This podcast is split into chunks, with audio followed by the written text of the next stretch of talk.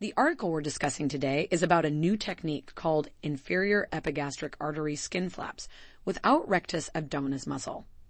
It explores an alternative approach to using the rectus abdominis muscle in reconstructive surgery. The rectus abdominis muscle is commonly used in plastic surgery procedures, but it does have some disadvantages. One of the main issues is the possibility of abdominal herniation, which can occur after the muscle is removed.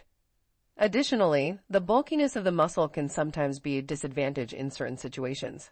To overcome these problems, the authors of the article describe using an inferior epigastric artery skin flap without the rectus abdominis muscle.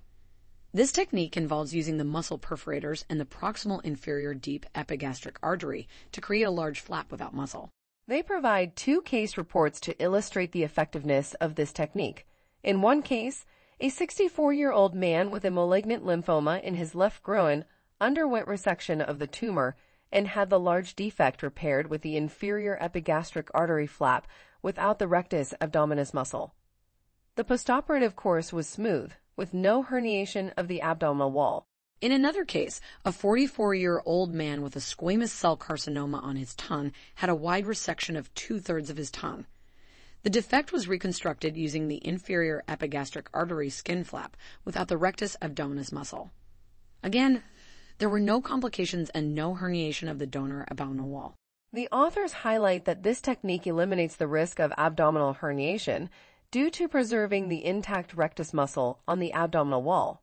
Additionally, because there is no muscle involved in the flap, it is less bulky and more suitable for certain defects where bulk would be a disadvantage.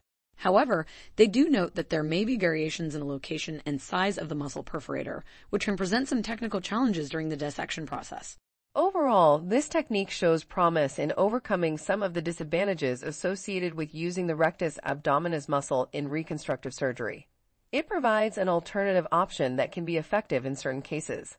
With further research and refinement, it could potentially become a valuable tool for plastic surgeons. Well, that's it for today. Thanks for listening, and we'll see you next time.